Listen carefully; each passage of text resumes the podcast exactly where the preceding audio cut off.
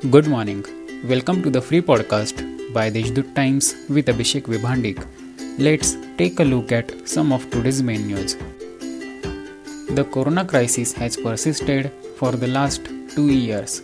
We can overcome corona with the cooperation of the people. Similarly, efforts will be made to accelerate the development of the district, stated District Guardian Minister Chhagan Bhujbal. Indian flag hosted by Divisional Commissioner Radhakrishna Game at Divisional Commissioner's Office on the occasion of the 72nd Indian Republic Day.